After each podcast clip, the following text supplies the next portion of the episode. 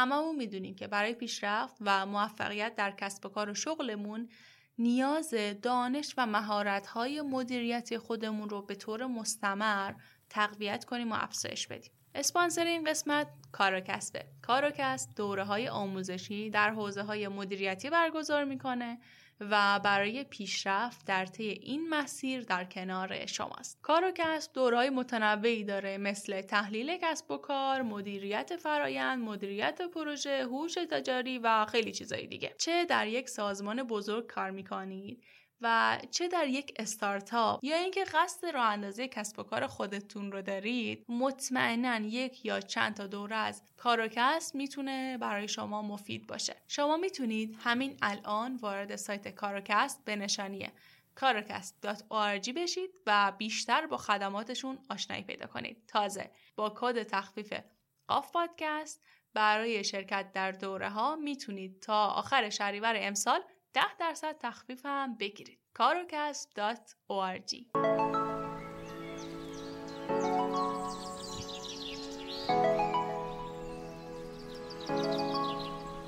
مولا نصرالدین هر روز توی بازار گدایی می‌کرد. مردمم با نیرنگ اونو دست مینداختن دو تا سکه می‌رفتن نشونش می‌دادن که یکیش طلا بود یکی نقره. اما مولا نصرالدین همیشه سکه نقره رو انتخاب می‌کرد.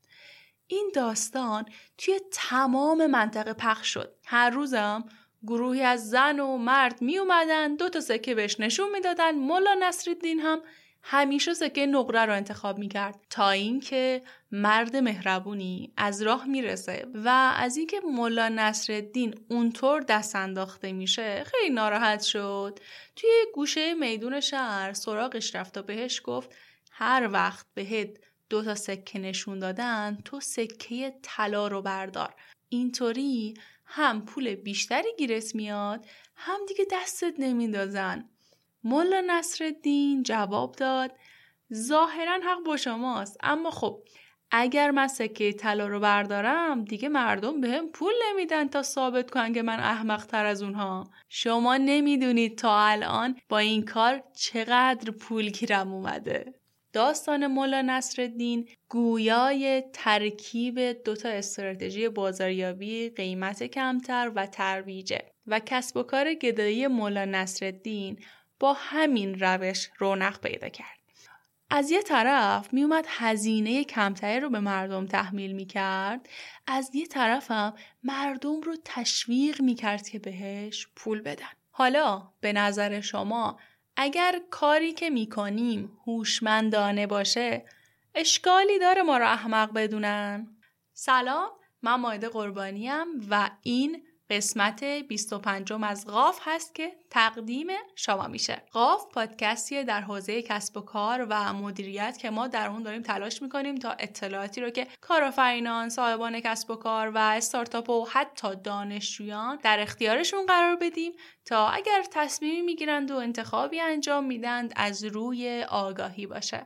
هدف قاف آگاهی دادنه. چون علت تمام شکست ها و ضررهایی که ما می‌کنیم و متحملش میشیم از عدم آگاهیه. در این فصل از پادکست ما در مورد راه اندازی کسب و کار صحبت می‌کنیم و تا الان هم موضوعاتی مثل برندسازی، تیمسازی، CRM و خیلی موضوعات دیگه به طور جداگونه اومدیم اپیزودهایی رو بهشون اختصاص دادیم و منتشر کردیم که می‌تونید همین الان برید و اون اپیزودها رو بشنوید. قاف پادکست رو هم اگر در گوگل یا هر پلتفرم پادکستی search بکنید خیلی راحت می‌تونید کانال ما رو پیدا کنید. پیشنهاد می‌کنم حتما پیج قاف پادکست رو در شبکه های اجتماعی مخصوصا این اینستاگرام دنبال کنید.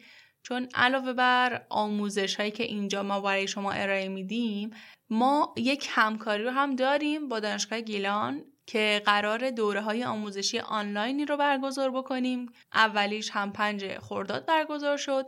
نکته مهم این دوره ها چیه؟ طبق گفتگوهایی که انجام شد قراره برای هر دوره ثبت نامی دانشگاه گیلان مدرک دوره رو به شرکت کننده ها بده. خب که این خیلی عالیه. مخصوصا برای کسایی که می‌خوان کسب و کارشون شروع بکنن یا حتی برای کسایی که دنبال رزومه سازی هستن. پس page این اینستاگرام قاف پادکست رو دنبال کنید تا از این دوره ها مطلع شید. برای کسب و کارهایی که قصد دارن اسپانسر قاف باشند هم بگم که می‌تونن به ما ایمیل بفرستن. آدرس ایمیلمون هم هست at gmail.com اما بریم سراغ موضوع این قسمت.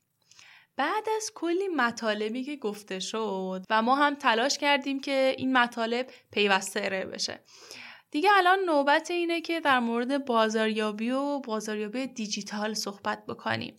اولین تعریفی که انجمن اساتید بازاریابی آمریکا یعنی تو سال 1935 از marketing یا بازاریابی ارائه دادن این بود. بازاریابی اجرای فعالیت هایی در فضای کسب و کار که جریان کالا و خدمات را از تولید کننده به سمت مصرف کننده هدایت می کند. همونطور که متوجه شدید این تعریف متأثر از بازار کالا و خدمات بود که اوایل قرن بیست وجود داشت این بازار هم یه بازاری بود که بخش عمدش رو کارخونه ها تشکیل می‌دادن و محصول از خط تولید خارج می‌شد. کار بازاریابی هم این بود که این محصول رو به سمت بازار مصرفی پوش کنه و اون کالاها سریع مصرف بشن. اما خب می‌دونیم که شرایط بازار همیشه یکسان نیست.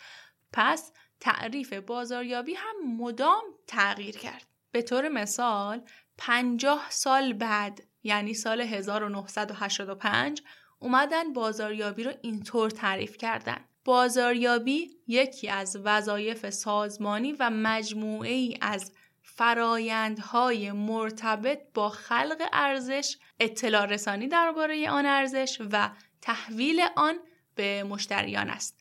بازاریابی همچنین مدیریت ارتباط با مشتریان را به شکلی که منافع سازمان و زینفان آن را تأمین کند شامل می شود. متوجه شدید چی شد دیگه؟ از سال 1985 فهمیدن که این ارزشه که مهمه نه صرفا کالا یا خدمت اما باز هم زمان گذشت تو سال 2004 تعریف بازاریابی تغییر کرد و آخرین تعریفی که از انجمن آمریکا تو سال 2013 از بازاریابی ارائه داده شد این بود Marketing is the activity set of institutions and process for creating, communicating, delivering and exchanging offerings that have value for customers, clients, partners and society at large. بازاریابی مجموعه نهادها، فعالیتها و فرایندی است که به خلق ارتباط، تحویل و تبادل پیشنهادات مربوطن. مبادله هایی که برای مشتریان، کارفرما، شرکات و در مقیاس بزرگتر جامعه ارزشمند محسوب می شوند. این تعریف همچنان مورد استناده و فعلا تغییری نکرده. قشنگ مشخصه که این تعریف چقدر با تعریف اول تفاوت داره توی تعریف اول فقط از کالا و خدمت می‌گفتن اما الان کلماتی مثل آفرینگ رو هم استفاده می‌کنن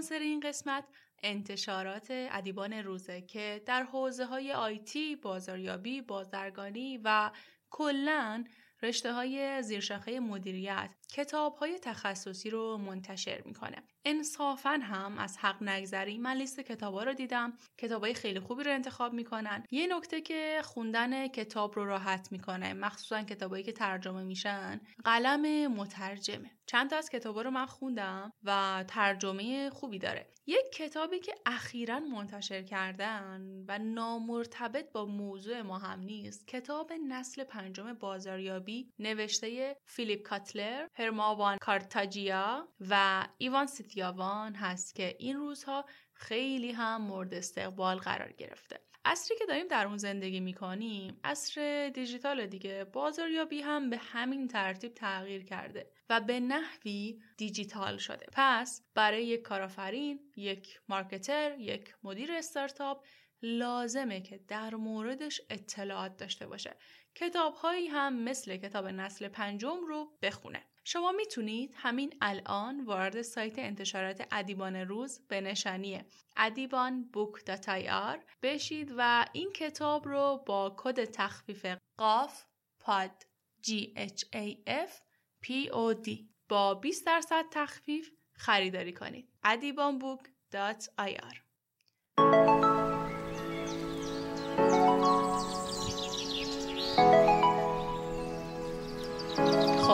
یکم از تعریف خارج. این روزها کلمه جدیدی به marketing اضافه شده که اونم دیجیتاله. این قسمت از میهمان ویژه‌ای دعوت کردیم که تخصصشون هم marketing ه و سالها هم تو این حوزه کار کردن و فعالیت داشتن. آقای علیرضا کاظمزاده مدیر ارتباطات بازاریابی تیمچه و لندو. سلام آقای کازم زاده احوالتون چطوره؟ سلام علیکم مرسی متشکرم. من سلام از کنم خدمت شما و تمام شنوندگان این پادکست. زنده باشید. خیلی ممنون که این دعوت رو قبول کردید تا دقایقی رو برای ما از بازاریابی دیجیتال صحبت بکنیم. یعنی بازاریابی دیجیتال که میگیم این روزا خیلی تنورش داغه و همه جا داریم میبینیمش مخصوصا توی این اینستاگرام. می‌خوام یکم از اول شروع بکنیم. برای ما بگید که اصلا بازاریابی دیجیتال چیه؟ digital marketing یا بازاریابی دیجیتال خب چیزی هستش که شاید دو دهه خیلی گرم شده بازارش. مخصوصا در شاید 7 سال گذشته. خب از سال 80 81 کم کم داشت استارتش می‌خورد. ولی میشه گفتش که شاید توی ده سال گذشته خیلی بیشتر رونق گرفته مخصوصا با فعالیت جدی آژانس های digital marketing. یعنی گل این اتفاق نظرم تو همین چند سال اخیر بوده. وقتی بخوایم خیلی تعریف خیلی ساده ای بگیم و شاید خود چیزی که خود من یاد گرفتم از اساتیدم اینی که بتونیم به بهترین شکل و به خلاقانه ترین شکل از ابزار مناسب دیجیتال استفاده بکنیم. برای بازاریابی خودمون. این رو میشه گفتش که بازاریابی دیجیتال. حالا اینکه گفتید شما توی اینستاگرام شاید الان خیلی بولتر و جدیتره یکی از علتاش این می‌تونه باشه که اینستاگرام شاید ابزار راحت و دم دستی تریه ولی خب یک digital marketer باید بتونه که همه channel های دیجیتال که وجود داره رو شناسایی بکنه پیدا بکنه بفهمه توش چه مخاطبی حضور داره اون مخاطب چه ویژگی هایی داره چه خواسته هایی داره چه نیازهایی داره و بعد متناسب با هر کدوم از این channel های دیجیتالی که شناسایی کرده پیام مناسب به اون جا رو با توجه به هدفی که داره دنبال می‌کنه بتونه مخاطبش برسونه و در نهایت به اون هدفی که داره که بازاریابی هست و حالا چیزهای دیگر بتونه کم کم و نم نم برسه. این یه تعریف شاید ساده و کلی از بازاریابی دیجیتال و digital marketing که میشه گفت. درست.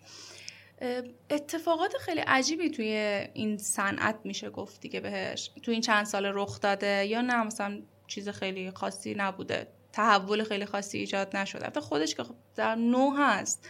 ولی خب اتفاقات خاصی بوده که بولد باشه. ببین اتفاقاتی که افتاده حالا به عنوان دیجیتال مارکتر که شاید این فضا رو چند سال داریم رصد می‌کنیم به نظر من اتفاق جذاب‌ها برای ما چند تا چیز می‌تونه باشه. یک اومدن یک سری فضاهای جدید مثلا توی شبکه اجتماعی کلاب هاوس اتفاقی بود که خب خیلی جدید نو بود.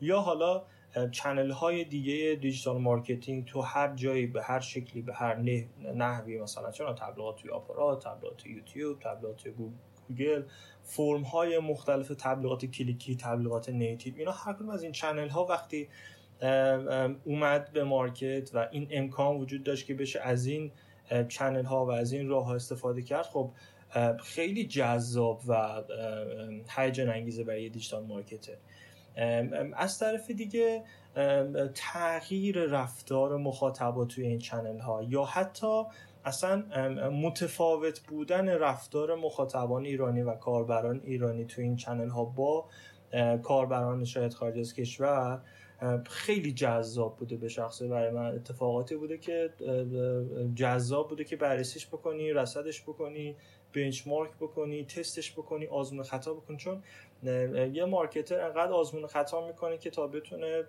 انقدر تست می‌کنه ای بی تست می‌کنه تا بتونه به بهترین راه ها دست پیدا بکنه.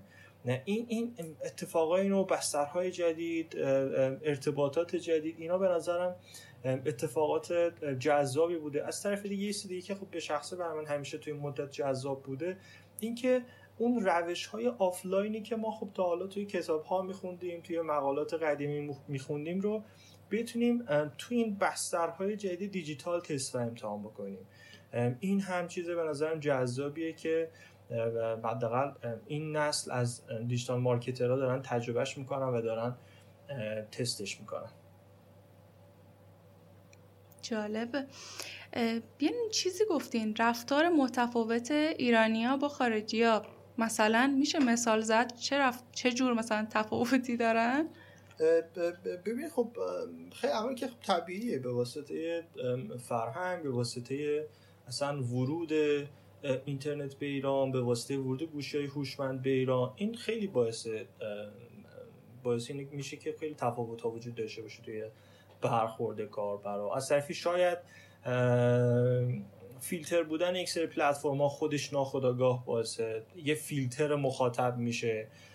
مثال شاید رفتار کاربر توییتر ایرانی با مخاطبان دیگه یا حتی رفتار کاربران کلاب هاوس تو ایران متفاوت تر از کشور دیگه هستن. یا یه مثالی خدمتتون عرض بکنم. من چند سال پیش استارتاپی داشتم که wedding planner بود. online wedding planner. یعنی صفر تا صد کارهای عروسی رو چک لیستی بود که به شکل آنلاین عروسی کافی بود تاریخ عروسی و عرض به خدمت شما. بودجهشون رو وارد بکنن تا کل کاراش رو براش لیست بکنن و پیشنهاد بده بهش. یه بنچمارک یه سرویسی به اسم دنات از کشور انگلیس بود. خب ما این سرویس رو خیلی خوب رصد کرده بودیم اونور و توی چند تا کشور داشت کار می‌کرد. ولی خب این سرویس ما نگره فرکاریش کردیم. و جالب بودیم که هم قبل ما هم بعد ما هم خیلی سعی کردن شبیه به این سرویس رو اندازی بکنن. ولی خب خیلی فرق می‌کرد اینجا رفتارها.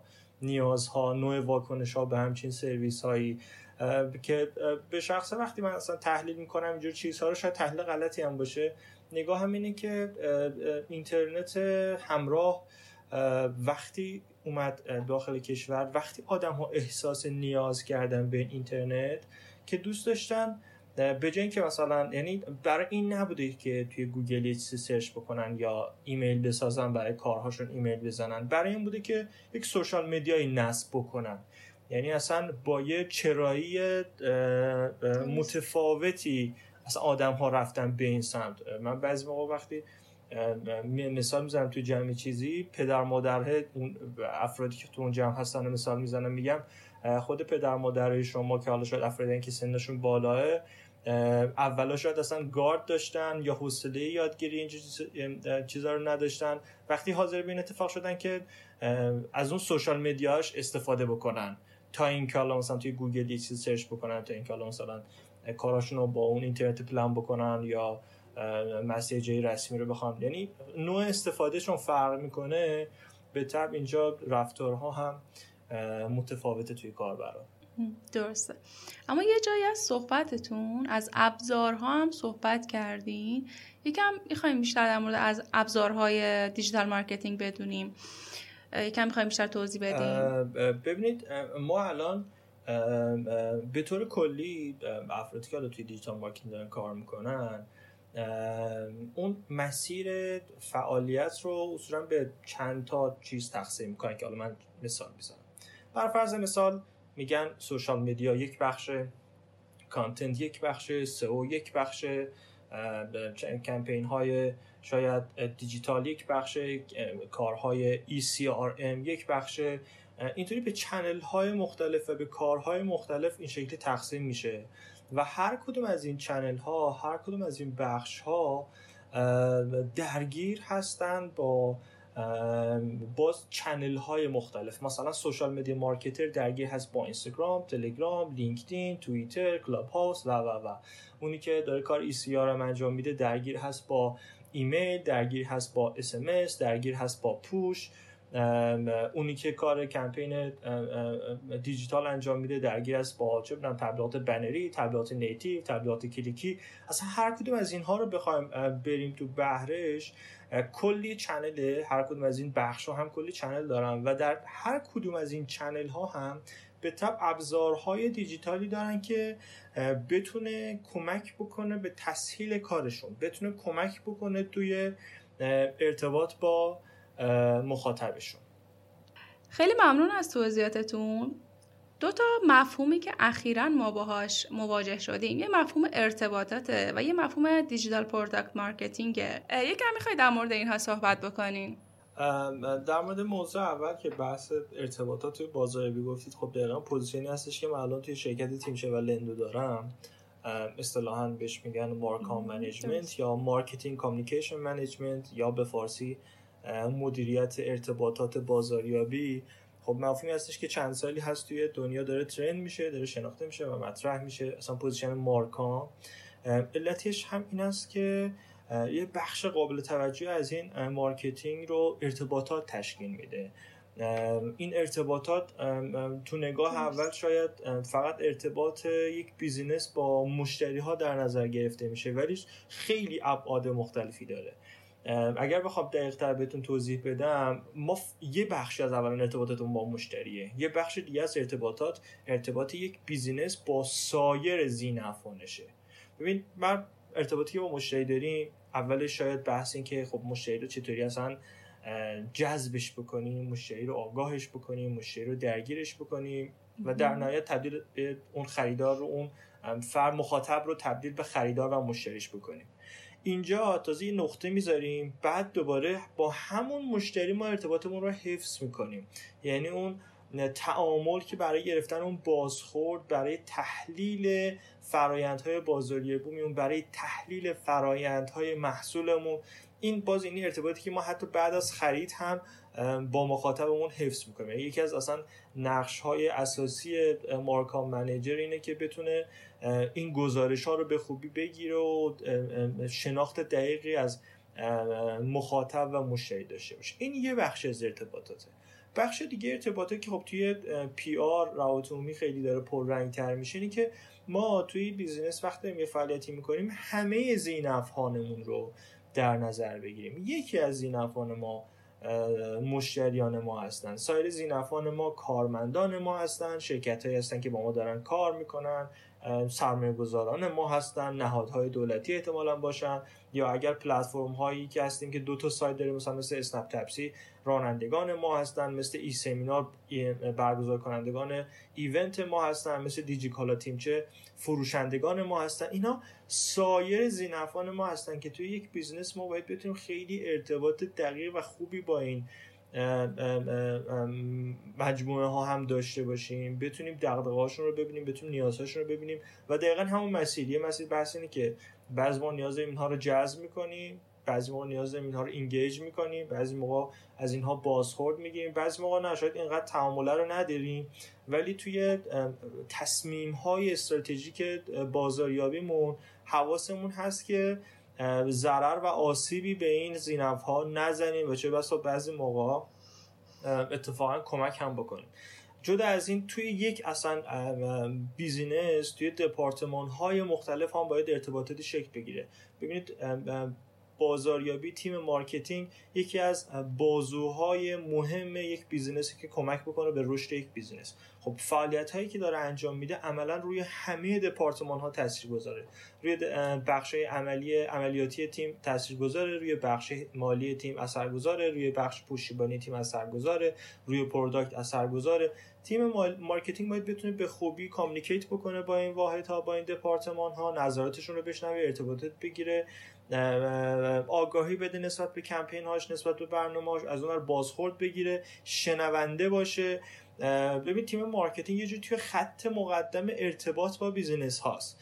نه درست حالا این تفسیر رو توی برای تیم های پشتیبانی هم گفته میشه ولی توی marketing نوین به نظر این اتفاق باید بیفته که marketing هم واقعا توی این خط مقدمه باشه و به خوبی بتونه درک بکنه نیازها و دغدغه های نه تنها مشتریان بلکه همه ذی‌نفعان این یه concept و مفهومی که خب چند سالی هستش که توی ایران و دنیا داره trend میشه و اتفاق میفته. موضوع دوم که اشاره کردید اتفاقا چند روز پیش هم من یاد بکنم از سجاد احمدی عزیز توی اینستاگرامش به این موضوع اشاره کرده بود.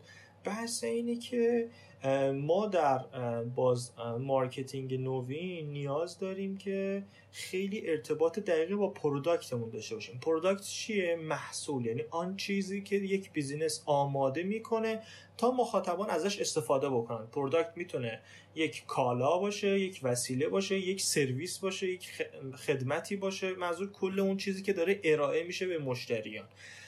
تیم product جدا از خب داریم میگیم communicate خوبی با تیم marketing داشته باشه توی marketing نوین کاتلر توی کتاب بازاریابیش اشاره می‌کنه که اصلا اولین گام و اصلی ترین گام بازاریابی product یعنی خود product می‌تونه بازاریاب خوب برای یک بیزینس باشه.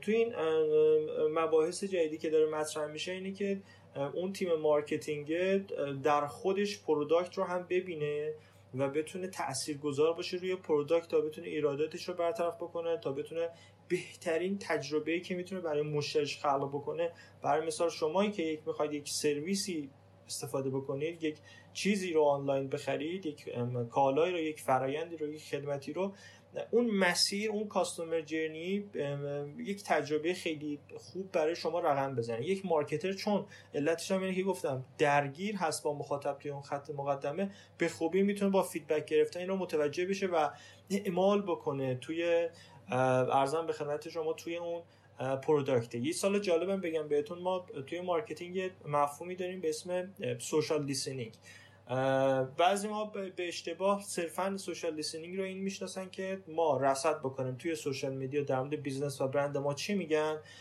بتونیم بهشون پاسخ بدیم بتونیم ما نقدشون رو بشنویم جواب بدیم این این الزاما social listening نیست. social listening اینه که ما نه تنها داریم میشنویم این صدای مخاطبین و مشتریان رو بتونیم فکر بکنیم و در موردشون و شاید حتی نیاز باشه که تجدید نظر بکنیم در مورد سرویس ها و خدمات خودمون. من یه مثال جالبی بزنم خدمت شما. چند وقت پیش بود یکی از دوستان من آیلار رزاقی عزیز لباسشویی اسنووا خریده بود اگر اشتباه نکنم برندش رو. و یه نقدی که کرده بود گفته بود که خب این لباسشویی اگر برند ایرانی هستش چرا؟ اون درجه روش به انگلیسی نوشته شده. این محصول مگر برند ایرانی نیست این مگر برای مخاطبان ایرانی آماده نشده و اینو توی لینکدینش پست کرده بود خودش یه کارتی رو نوشته بود به فارسی و اون انگلیسی ها رو به فارسی نوشته بود با حالت یک نقد نسبتا هم تنسی بود. جالب بدونید که من همین یکی دو هفته پیش دیدم که دوباره خود آیلار پست گذاشته بود که آره به من زنگ زدن از اسنووا که خط اول لباسشویی تولید شد که این نوشته های دورش به فارسیه یعنی مدیران ارشد این business شنیده بودن این محتوا رو دیده بودن این نقد رو و به خوبی تونسته بودن این تغییر توی من یکی یکی محصولات خودشون داشته باشن و خود این یک به نظرم آورده خوبی بود برای این برند توی فضای لینکدین که خیلی پیچید نه تنها توی لینکدین جالب بدونید که این اتفاق تصاویرش توی توییتر و تلگرام و اینستاگرام هم منتشر شد و از این اتفاق یاد کردن که این اتفاق اتفاق خوبی بود. پس ما دو تا مفهوم جدیدن خیلی توی بازاریابی مطرح میشه که خب باید بهش توجه بکنیم. که بحث ارتباطات ارتباطات با همه ذی‌نفعانمون که باید در نظر بگیریم.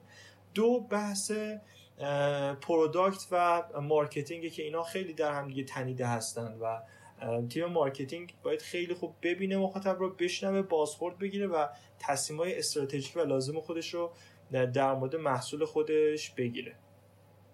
چقدر جالب بود. این پستی هم که گفتین اتفاقا منم دیدم انقدر که این پست دست به دست شد و واقعا اسنووا کار خیلی خلاقانه انجام داد و جواب داد. نادیده نگرفت. خوشبختانه social media باعث شده که کم کسب و کارها به روز بشن و صدای مشتریشون رو کم بشنون که این خدا رو شکر خوبه. اما یکم بریم سراغ کسب و کارهای کوچیک و کسب و کارهای بزرگ. چون ما توی این فصل از پادکست داریم در مورد راه اندازی کسب و کار صحبت می‌کنیم. حالا فرض بر این می‌گیریم که یه عده کسب و کار خودشونو دارن حالا در مدیوم سایز یا اسمال یا بزرگ پیشنهاد شما برای اینکه بخوان بازاریابی دیجیتال انجام بدن اینه که از کجا شروع بکنن و چه کارهایی رو باید انجام بدن؟ عرضم به خدمت شما که اولا من یه اتفاق خوبی که برای خودم افتاد من خب کار خودم رو با استارتاپ شروع کردم یعنی تقریبا business school رو گذراندم توی شهید بهشتی و بعد استارتاپ خودم رو راه اندازی کردم توی شتاب دهنده جهش در دانشگاه شهید بهشتی. و بعد از حالا fail شدن استارتاپمون خیلی علاقمند به بازاریابی شدم و خیلی تلاش کردم که عمیق بشم و توی یک آژانس تبلیغاتی کارم رو ادامه دادم. اونجا یه نقطه عطفی تو زندگی من بود که زندگی به دو مسیر تقسیم بشه یک مسیر کارمندی و یک مسیر freelance ی.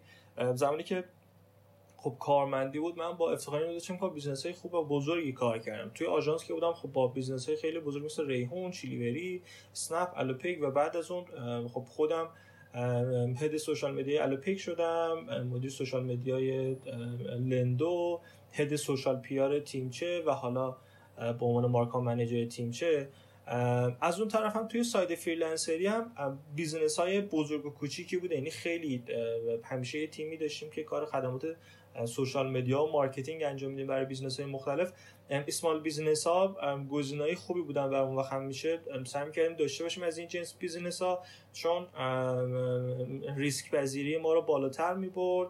implement کردن channel های marketing برامون جذاب بود توی این small business ها و این فرصت خوبی یادگیری رو برای من داشت توی هر دو side از business ها هم business های بزرگ و مطرحی که برند بودن و هم business هایی که کوچیک بودن شاید خیلی شناخته شده نبودن ولی داشتن تلاش می‌کردن که سهم بازاری بگیرن و رشد پیدا بکنن.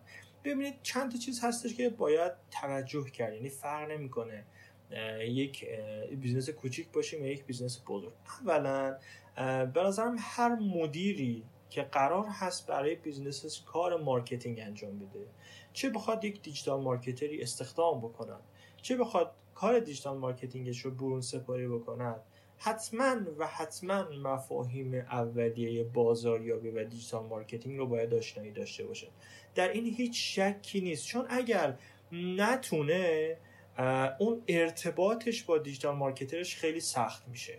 چه بسا؟ اصلا یکی از کارهای من وقتی با با یه سری از business ها کار می‌کنم توی چند ماه اول اینه که سعی بکنم اون businessman و businesswoman رو آشنا بکنم با مفاهیم marketing. آشنا بکنم با روش های digital marketing تا بتونیم به یک زبان مشترکی برسیم. پس وقتی یه business خودش از قبل یک مدیر business از قبل به این موارد فکر بکنه و آشنایی پیدا بکنه اون زبان مشترک رو سریعتر می‌تونه با اون متخصص و کارشناسش داشته باشه. این یه مورد که بسیار بسیار مهم هست.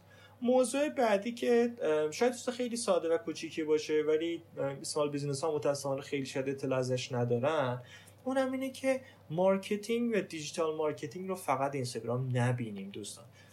اینستاگرام یکی از channel های گفتم ساده تر به نسبت به ظاهر راحت تر کم هزینه تر شاید تلقی بشه ولی این الزاما همیشه درست نیست. و به طور کلی اصلا یک marketer فقط و فقط نباید روی یه channel سرمایه گذاری بکنه. باید ببینه خیلی دید بازی داشته باشه فکر بازی داشته باشه که اینجا اون مورد اولی که گفتم به مدیر business کمک می‌کنه که ذهنش باز باشه. و توی انتخاب digital marketer ش هم چه استخدامی چه پروژه‌ای کسی و فردی رو انتخاب می‌کنه که این دید رو داشته باشه. محدود نشه فقط به channel. بتونه پیشنهادهای دیگه ای هم بهش بده. این هم یه موردی که عرض بکنم خدمت شما و یه نکته دیگه که این هم باز بسیار بسیار مهمه یعنی هرچی میگذره من مطمئن تر میشم نسبت به این موضوع اینه که یک فردی اگر علاقمند هست اصلا به بازاریابی دیجیتال ورود پیدا بکنه اصلا digital marketing رو یاد بگیره و بیاد توی این صنعت کار بکنه و به عنوان digital marketer فعال بشه واقعا نیاز هستش که روی بحث زبان انگلیسیش کار بکنه. ما الان reference های خوبمون بیشترشون به انگلیسی هستن. درسته به فارسی هم دوستان که محتوا تولید کنن خیلی زحمت می‌کشن که موضوعات رو عقب نمونن و صحبت بکنن. ولی واقعا اصلا قابل قیاس نیست محتوای فارسی در رابطه با digital marketing با محتوای انگلیسی. یعنی این نکته بسیار بسیار مهمه که افراد باید بهش توجه بکنن. خیلی وقتا خب شاید یه سری افراد اصلا background زبان انگلیسیشون ضعیفه یا علاقه خیلی ندارن. حداقل ورود پیدا بکنن توی اینکه زبان تخصصیشون تو marketing رو بتونن بهبود بدن. من خب توی event های مختلف این نقد رو میشنوم که مثلا به سخنران ها نقد می‌کنن که چرا انقدر از اصطلاحات انگلیسی استفاده می‌کنه شاید خود منم توی این صحبتی که با هم داشتیم این اتفاق وجود داشته باشه. ولی باید اینا بپذیریم که نمیشه کاریش کرد و خیلی از چیزها فارسیش یا وجود نداره یا اون مفهوم و خوب اون کلمه و اصطلاح رو نمی‌تونه برسونه. مخصوصا حالا نمیگیم قطعا زبان فارسی رو باید پاس بداریم ولی وقتی یک بیزینسی داریم می‌کنیم که اصطلاحاتش انگلیسیه یعنی فضایی که اصطلاحاتش انگلیسی اصلا فارسی شدهش وجود نداره و ما صرفا انگار داریم به زور اون کلمه رو فارسی می‌کنیم. این خیلی اتفاق خوبی نیست. بیایم خودمون رو از این ور تقویت بکنیم. حداقل گوشمون آشنا باشه. وقتی جایی صحبتی میشه در مورد موضوعات بتونیم خیلی سریع بفهمیم و متوجه بشیم و نسبت بهش اقدام بکنیم. و یه نکته باز آخرم بگم و جمعه بکنیم بخش صحبتامو. من تا چند سال پیش فکر می‌کردم که یک digital marketer خوب باید یک بازاریاب خوب هم باشه. یعنی مفاهیم basic بازاریابی رو هم آشنایی پیدا کنه وقتی میگیم digital marketing فقط انگار بخش دیجیتال رو در نظر داریم. ولی تا چند سال پیش فکر این بود که نه مثلا باید آفلاین هم بلد باشه مفاهیم basic رو هم بلد باشه. تو چند سال اخیر چیزی که بهش رسیدم و درک کردم و همیشه به دوستانم توصیه می‌کنم اینه که نه تنها یک digital marketer نه تنها حتی position های دیگه کوچیک و یعنی niche ی از digital marketing مثلا social media marketer مثلا SEO کار تیم مثلا content کار تیم و و و. نه تنها باید basic بازاریابی رو آشنا باشن بهش بلکه باید با business هم آشنا باشن. با مدیریت استراتژیک با مدیریت مالی با مدیریت منابع انسانی یعنی با مفاهیم پایه و basic business هم آشنا باشن. چرا که خیلی خیلی بهشون کمک می‌کنه توی درک رفتارهای استراتژیک یک business تصمیم های استراتژیک یک business برخوردهاشون با مخاطب. خیلی خیلی خیلی بهشون کمک می‌کنه که درک درستی داشته باشن و از اونور بتونن تصمیم های درستی بگیرن. چون ما در نهایت به عنوان کسی که توی این role ها توی این position ها یک role ی داریم نه در نهایت تصمیم گیرنده هستیم و دوست داریم بهترین تصمیم ها رو بگیریم تا بهترین اتفاقات رقم بخوره. این چیزی که من توی این چند ساله متوجه شدم که هر چقدر سطح آگاهیمون بیشتر بالاتر نه اینکه حالا مثلا حسابداری بلد باشیم اصلا منظور این نیست ولی آشنایی با basic ش و کلیتش داشته باشیم چون یک digital marketing یکی از بخشاش بودجه‌بندی کار تبلیغاتشه. یه digital marketer یه بخش از کارش ارتباط و تعامل با های دیگه است. یه digital marketer یکی از یکی از بخش کارش اینه که وقتی کمپین طراحی کنه به بعد عملیاتی قضیه هم فکر بکنه. یه digital marketer وقتی داره روی یک محصولی marketing می‌کنه باید خود محصول رو بدونه خود product رو بتونه بهش نسبت بهش شناخت داشته باشه. با این تفاصیل به نظرم این اینا خیلی چیزای بیسیک و پایه‌ای هستن. اگه بخوایم صحبت بکنیم در این موضوع شاید بشه ساعت ها موضوع کرد صحبت کرد در مورد ابزارها در مورد روش ها و و. ولی من ترجیح اینه که همین چیزای بیسیک و پایه رو بهش توجه بکنیم و بتونیم عملیاتیش بکنیم. دقیقا. نکته بسیار مهمی رو گفتی در مورد داشتن آشنایی با مفاهیم پایه بیزینس اکثر مشکلاتی که کسب و کارها دارن اینه که مثلا واحد بازاریابی تنها واسه خودش کار می‌کنه واحد مالی واسه خودش کار می‌کنه واحد آرندی واسه خودش داره کار می‌کنه. اون ارتباط بین واحدها وجود نداره. و اینکه الان بازاریاب های ما به این دارن فکر می‌کنن که نه ما باید مثلا یه چند دانشی هم توی حوزه های مختلف کسب و کار و business داشته باشیم. این خیلی جذابه و چقدر کمک می‌کنه به اون کسب و کار موفقیت اون کسب و کار. خیلی ممنون از توضیحاتتون. یه سری توضیحات دادین اما اشاره هم کردید فکر کنم کسی که علاقه داره تو حوزه digital marketing وارد بشه marketer بشه به اصطلاح بهش هم گفتید که چی کاری باید انجام بده. این خیلی جالب بود. اما خب می‌خواین توضیحات این بخش هم براشون کامل کنیم. همونطور که گفتم بحث زبان انگلیسی خیلی مطرحه بیسیک بازاریابی و بیزینس خیلی مطرحه که شناخت و آشنایی داشته باشن. به نظر من کسی که وارد این فضا میشه آدم باهوشی باید باشه ذهن بازی داشته باشه ذهن خلاقی داشته باشه. و به نظرم این چیزها مواردی هست که میشه روش کار کرد. یعنی الزاما اینطوری مادرزادی نیست که یه نفر از روز اول دیجیتال مارکتر به دنیا بیاد. به مرور می‌تونه روی اینها کار بکنه تمرین بکنه. تمرین های خلاقیت ما داریم تمرین های این شکلی داریم که بتونه کمک بکنه به ما. این, این یه موضوع یه چیز دیگه این که وجود داره. خب خود من کلاس های سوشال مدیا برگزار می‌کنم و دوستان مختلفی هم میان ثبت نام می‌کنن و و من همیشه سعی می‌کنم بعد از کلاس هم فیدبک بگیرم. یه چیزی که متوجه شدم تو بحث یادگیریه ببین من نمی‌خوام بگم دور شرکت بکنند یا نکنند. یک تصمیم شخصی خود من الان چند سالی که دوره شرکت نکردم یا وقتی می‌کنم خیلی خاصه در سال شاید یک دوره باشه اونم اکثرا دورهای بین المللیه ولی نکته که وجود داره این مهمتر از اون دوره شرکت کردنه کار کردن روی مهارت self learning ه یعنی یک فرد خودش هم بتونه مطالعه بکنه خودش هم بتونه بخونه خودش هم بتونه پیدا بکنه. یعنی اگر ما دوره ای رو هم داریم شرکت می‌کنیم اون دوره سرنخت یعنی خود من به شخص تو دوره این چیز رو می‌بینم. اون دوره سرنخت دهنده است به من یک دو تجربه های اون مدرس است از case study ایی که داره میگه. این چیزی که حتما باید توجه بکنن یعنی می‌بینم بعضی موقع یه سری افراد فکر می‌کنن این دوران این کورس رو بگذرونن این چراغ روشن میشه برشون نه الزامن واقعا باید خودشون هم در کنار اون موضوع سرچ بکنن تاپیک ها رو. اصلا بعد یه مدت وقتی رو این فرم تمرین می‌کنن بعد یه مدت چون این خیلی این سوالم خیلی از من پرسیده میشه که خب چه دوره ای شرکت بکنیم؟ خوب است.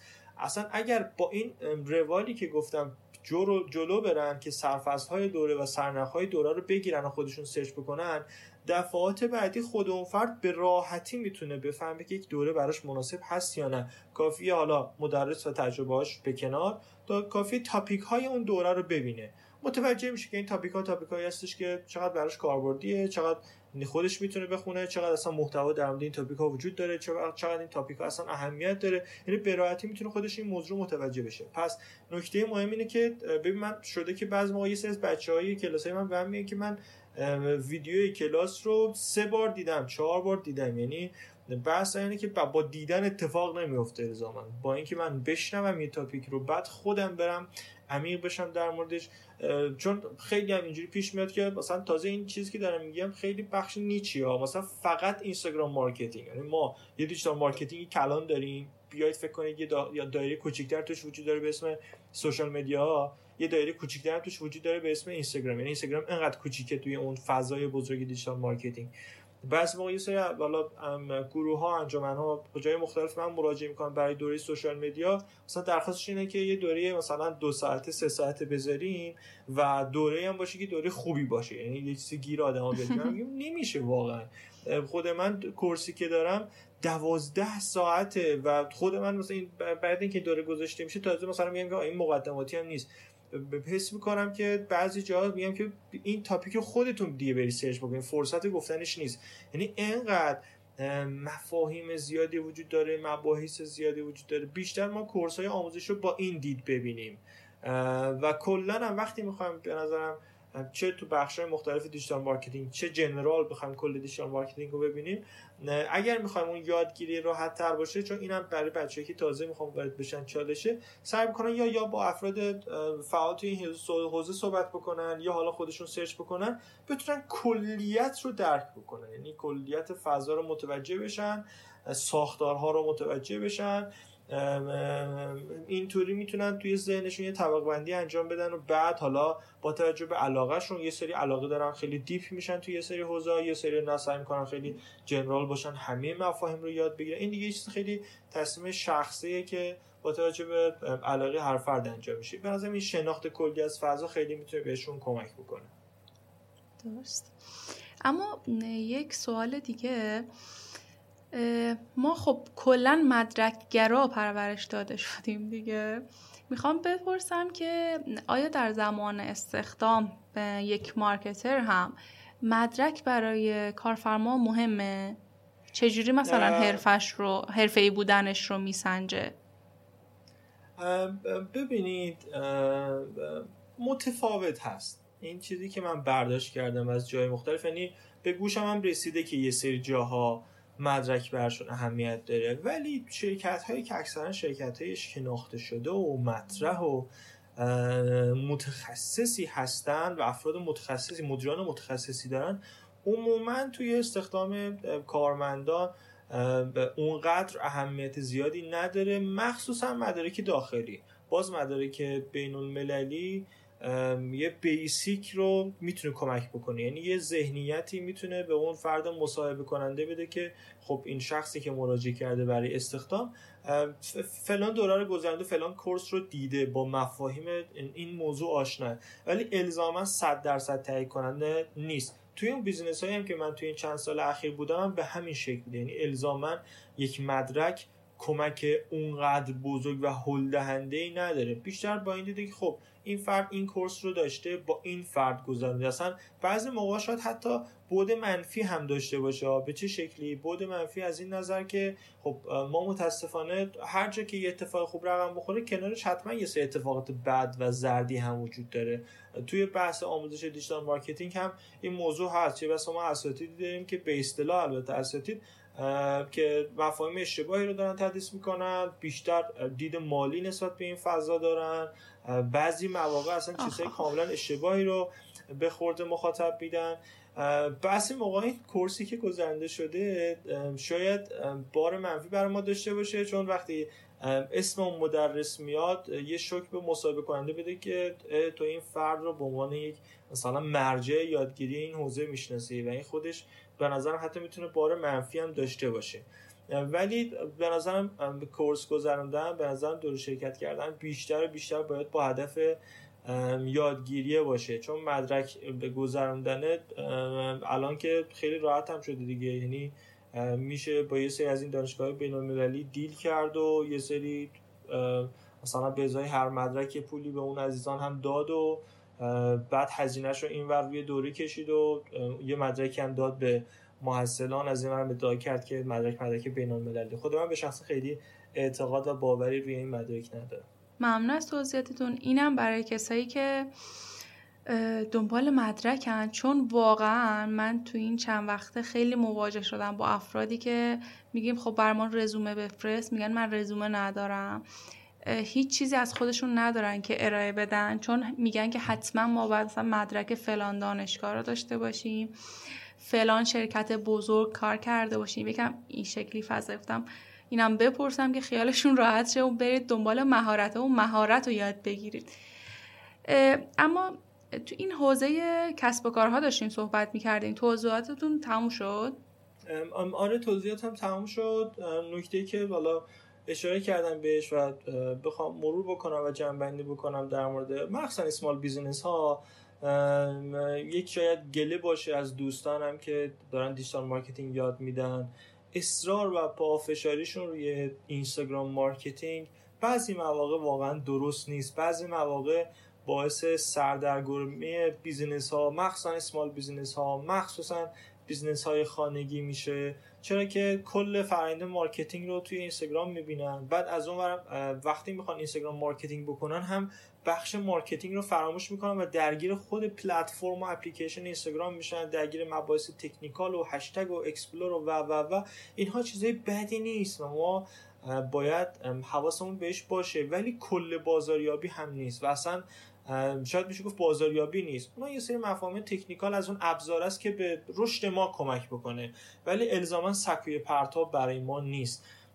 مثال بخوام بزنم. ما به کمک دوستان یه کاری که به عنوان مسئولیت اجتماعی انجام می‌دادیم توی شبهای ای توی کلاب هاست ما به مدت سی شب هر شب سه چهار تا کسب و کار رو توی کلاب هاوس بررسی می‌کردیم. یعنی مدیران اون کسب و کار می اومدن اکثرا هم small business بودن. در مورد business شون صحبت کردن در مورد چالش هاشون و ما خب می‌دیدیم سایتشون و page شون و کامنت می‌دادیم.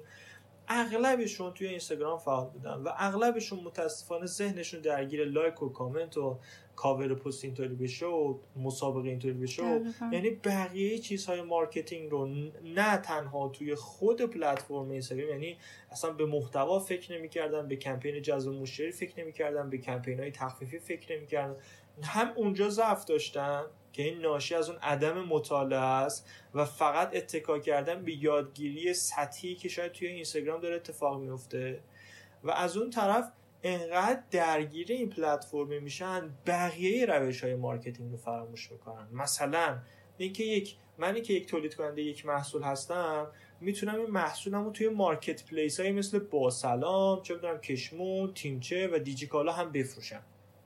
من می‌تونم اینها رو توی یه سری نمایشگاه حضوری بفروشم. من می‌تونم connection خوبی برقرار بکنم با یه سری افراد محصولم رو صادر بکنم. خیلی جالب بدونید که ما توی یکی از این شبا این مثال رو خیلی جای مختلفی زدن و اصلا یه time ی پافشاری داشتن که آقا time آزاد دارید شبا برید توی کلاب هاوس connection برقرار بکنید. یه business business ی بود که یه سری دستبند خیلی قشنگ درست کرد با یه سری منجوق ها و تو این room ما که اومد و داشت صحبت می‌کرد یکی از دوستان ما منچستر بود انگلیس دکترا می‌خوند اونجا و دید business اینا رو. این خانم دستبند اپل واچ هم درست می‌کرد که خیلی قشنگ و زیبا بود. خود من به شخصه نمونه‌ش رو ندیده بودم توی فروشگاه اینترنتی. که بحث قیمتش شد. این دوست ما گفتش که مثلا 300 هزار تومنه و بعد اون گفتش که خب این اینجا انقدر پوند میشه؟ مثلا خنده دار این قیمت. تو می‌تونی راحت پنج برابر این قیمت اینجا بفروشی. و بعد یه connection اونجا شکل گرفت که اصلا بتونی محصولات ارسال بکنی. یعنی یه حضور و یه communicate برقرار کردن یه present کردن محصول و سرویس و یه ارتباط خوب کلی کمک کرد به اون خانم.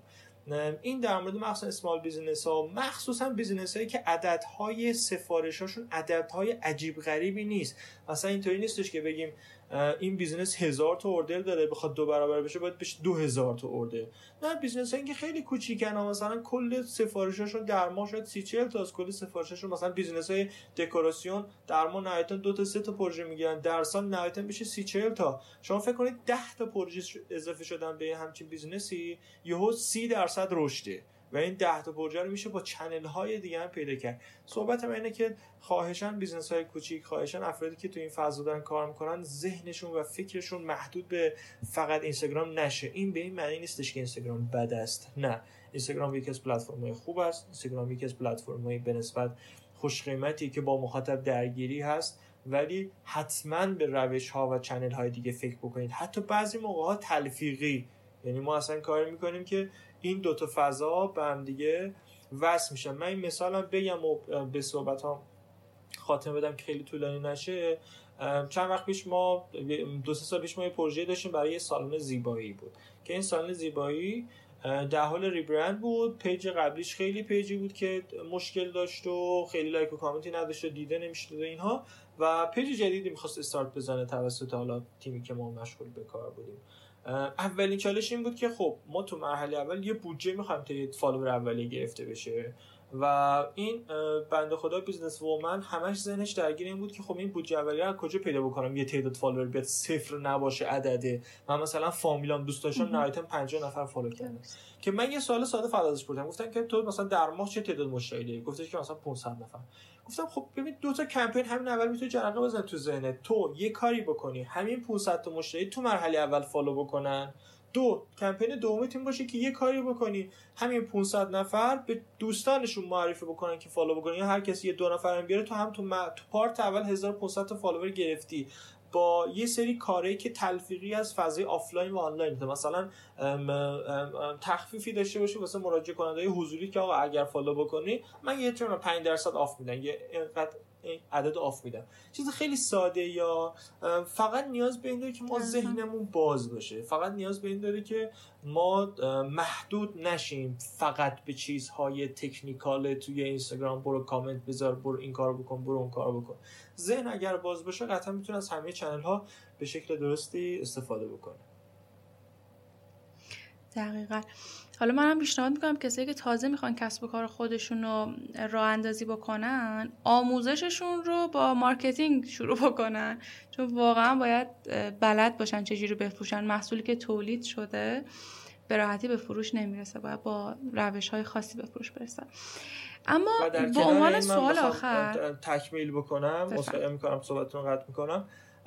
در کنار اینکه دارن marketing یاد می‌گیرن یه شناختی از محصول هم مهمه. یعنی محصول باید درست باشه که marketing بتونه کمک بکنه. ما بعضی موقع محصول محصول غلط و اشتباهی است. خود من این استارتاپ رو داشتم دیدم که نه کسی مخاطبش نبوده. پس اینم مهمی که ما مطمئن باشیم این چیزی که خلقش کردیم چیزی که تولیدش کردیم چیزی که ساختیم و داریم ارزش می‌کنیم مخاطب داشته باشه افرادی حاضر باشن برای این موارد هزینه بکنن. اینم یه بخش بسیار مهمیه.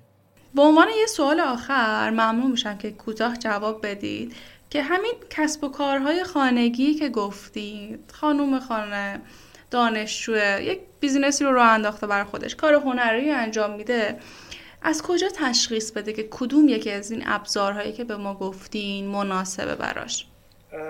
ببینید به طور کلی ما اصلا خود ما وقتی وارد یک صنعت جدید میشیم وارد مارکت جدیدی میشیم چند تا چیز می‌تونه به ما کمک بکنه. یک صحبت کردن و راهنمایی گرفتن از متخصصین چون ابزارها رو به خوبی می‌شناسن. فضاها رو به خوبی می‌شناسن.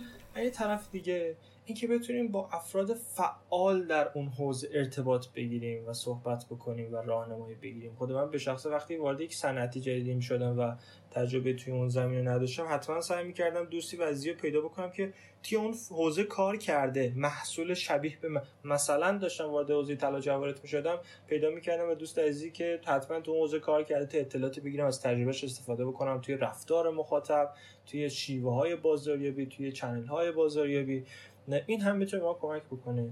اما اگر ما نداریم این دوتا اتفاق رو که اولا میگم که باید تلاش بکنیم ایجاد, ایجاد بکنیم و شکل بدیم خود ما اصلا بشینیم اون market رو research بکنیم تحقیق بکنیم در موردش بخونیم در موردش. مثال می‌خوام بزنم خدمت شما خیلی ساده و دم دستی ها ولی می‌خوام ذهنیت پیدا بکنیم. مثلا بریم کامنت های business های فعال توی اون حوزه رو بخونیم. چه مشتریان چه business ها مثلا اگر محصولی داریم میفروشیم بریم کامنت های افراد توی سایت های مارکت پلیس مثل دیجیکالا تیمچه مثلا من می‌خوام یه محصول بفروشم این محصول توی دیجیکالا تیمچه هست. برم تو سایت این دوتا سایت یا حالا هر سایت دیگه که محصول داره میفروشه برن مردم در مورد محصولات چی میگن؟ سوالشون چیه؟ دغدغه‌شون چیه؟ نیازشون چیه؟ اینا به من ذهنیت میده. اینها به من کمک می‌کنه توی شناخت مخاطبم. و در نتیجه از این ور وقتی می‌خوام انتخاب بکنم رسانه و روش و چنل رو با توجه به همون مخاطب قرار انتخاب بکنم دیگه. این یه طرف قضیه. و در انتهای کار marketing تست است و تست است و تست. یعنی ما باید هی تست بکنیم توی scale کوچیک توی اندازه کوچیک جاهای مختلف رو. یعنی شاید یکی بهتون میگه نه اینجا این کار اتفاق درست نیست. ولی شما اسم کنی که نه مخاطبت اونجا حضور داره. مخاطبت رو می‌تونی اونجا درگیر بکنی. بهتر که یک تست و امتحان بکنی. شاید فرجی شه شاید یه اتفاقی بیفته. مثال باز بخوام خدمتتون بگم. دو سه سال پیش بود ما یه پروژه داشتیم تالار عروسی. به واسطه اون business عروسیمون wedding planner مون خیلی ارتباط داشتیم با business حوزه عروسی و خدمات marketing بهشون ارائه می‌دادیم. خب. مخاطب این business بیشتر توی اینستاگرامه و یعنی تو اصلا تو این توی گوگل خیلی خیلی کمه. و خب همه فعالیت های پرهزینه عموما توی اینستاگرام اتفاق میفته یه بار من گفتم خب چه کاریه؟ من بیام Google Ad رو تست بکنم روی این business یعنی تبلیغات گوگلی که مردم توی گوگل search می‌کنن کلمات مرتبط با تالار تالار عروسی تالار غرب تهران تالار فلان غرب تهران. همچین چیزهایی باغ عروس باغ عروس غرب یا همچین کلماتی رو گفتیم بیام Google Ad رو تست بکنیم. خیلی جالبه بدونید که تماس های اونجا مثلا هزینه که ما برای این اتفاق کردیم برای Google Ad کردیم راحت به جرات می‌تونم بگم یک دهم سایر روش های هزینه بود که توی اینستاگرام داشت اتفاق میافتاد. ولی نتیجه که رقم خورد شگفت انگیز بود. تماس ها نزدیک یک برابر دو برابر شده بود که خیلی برای ما surprise بود. یعنی خود من که با اینکه چند سال قبلش توی صنعت wedding کار کرده بودم می‌گفتم که مخاطبا نیستن تو گوگل. مخاطبا بیشتر توی اینستاگرامن. ولی مثلا بعد گذشته چند سال دیده بودم که این باعث شده بقیه business ها رها کردن گوگل رو و گوگل چقدر جای مناسب و کم هزینه و پربازدهی برای من بوده. برای همین میگم که یعنی خیلی هم صد درصد هم توجه نکنیم به مشاوره ها و چیزایی که راهنمایی داره میشه. خوب است کمک کننده هست. باعث میشه تست های ما به نسبت دقیق تر باشه. ولی خودمون هم حتما به روش های مختلف و چند های مختلف که کمترین آسیب رو برامون دارن با هزینه معقول و منطقی تست رو امتحان بکنیم. درست.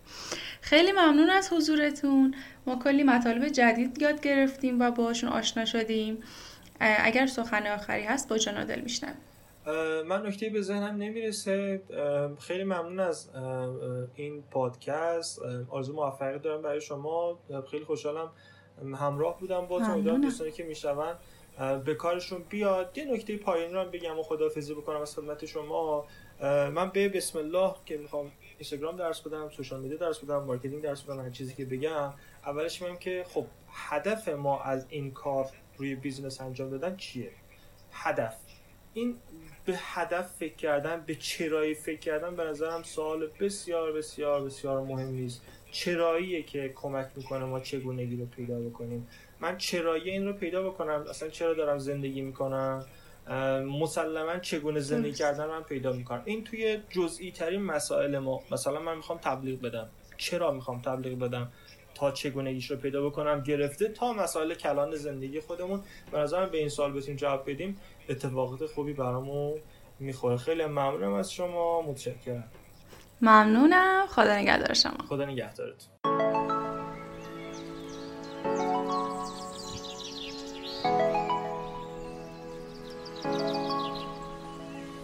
حالا در مورد مدل سازی اطلاعات ساختمان یا بیم چیزی شنیدید؟ اگر تو صنعت ساخت و ساز فعال هستید در هر موقعیتی از کارفرما گرفته تا مشاور یا پیمانکار جالب اینو بدونید بیم و استفاده از اون توی پروژه های عمرانی توی خیلی از کشورهای پیشرفته تبدیل به یک الزام قانونی شده حالا بیم یا Building Information Modeling چیه؟ بیم مجموعه فرایندهاییه که با استفاده از اون مدل اطلاعاتی دیجیتال و سبودی پروژه تهیه میشه که تمام ارکان پروژه می‌تونن برای بهبود عملکرد خودشون و هماهنگی های پروژه از اون استفاده کنن و در درجه اول باعث کاهش هزینه و مدت زمان پروژه و همچنین افزایش کیفیت پروژه میشه. تیم مدیریت پروژه آی بیم وان با سالها تجربه توی این زمینه می‌تونه بهتون کمک کنه تا شما هم از مزایای بیم در پروژه هاتون استفاده کنید. برای اینکه بیشتر در مورد بیم بدونید و با تیم آی بیم وان و انواع خدماتی که ارائه میدن آشنا بشید پیشنهاد می‌کنم به وبسایتشون سر بزنید. آدرس وبسایتشون هم هست ibeam1.com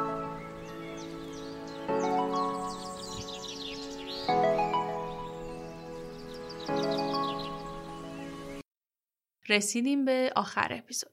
ممنون که تا این لحظه همراه من بودید. این قسمت در مورد بازاریابی و بازاریابی دیجیتال صحبت کردیم. امیدوارم براتون مفید بوده باشه. حتما حتما این قسمت رو با دوستان و آشناهاتون به اشتراک بذارید. در پادکست قاف تمام تلاش ما اینه که بتونیم به افرادی که قصد راه اندازی business خودشون رو دارن یه بیزینس شخصی رو دارن کمک کنیم و آگاهی بدیم. مطالبی که اینجا گفته میشه فرقی نمی‌کنه business شما یه business خانگی باشه یا یک استارتاپ در حوزه IT باشه. قطعا بهتون کمک می‌کنه دیدتون رو باز می‌کنه نسبت به اینکه چه فعالیت هایی رو باید برای کسب و کارتون انجام بدید. پس اگر کسی رو سراغ دارید که رؤیای کسب و کار شخصی داشتن رو در ذهن خودش میپرورونه حتما قاف پادکست رو بهش معرفی کنید. چون واقعا شرایط اقتصادی و جامعه داره طوری پیش میره که الان هر نوع بیزینسی واقعا نمی‌تونه موفق بشه. لازمه قبل از سرمایه گذاری برنامه ریزی هایی انجام بشه تا مطمئن تر قدم بردارید. از اونجایی که من توی هر اپیزود بهتون میگم که پادکست رو به دوستاتون معرفی کنید تا این جامعه پادکست فارسی بزرگ و بزرگتر بشه. خودم هم می‌خوام یه پادکست بهتون معرفی کنم. یه پادکست که می‌تونه توی موفقیتتون کمک بکنه.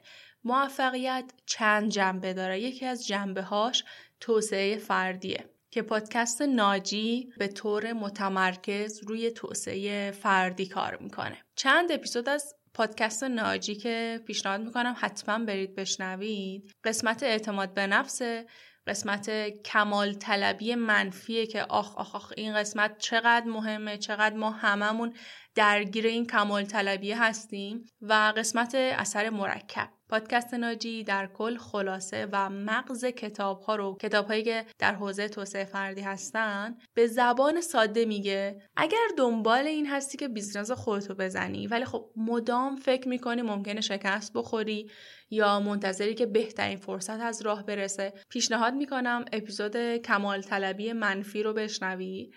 از هر جایی که داری الان پادکست قاف رو میشنوی ناجی رو هم می‌تونی پیدا کنی و بشنوی. فقط کافیه به فارسی یا به انگلیسی سرچ کنی ناجی. لینک کانال پادکست ناجی رو هم براتون در توضیحات می‌ذارم.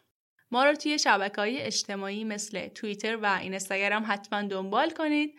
راه های ارتباطی با ما هم در وبسایت قاف پادکست گذاشته شده به نشانی قافپادکست.ir کافیه در گوگل search کنید چه به فارسی چه به انگلیسی.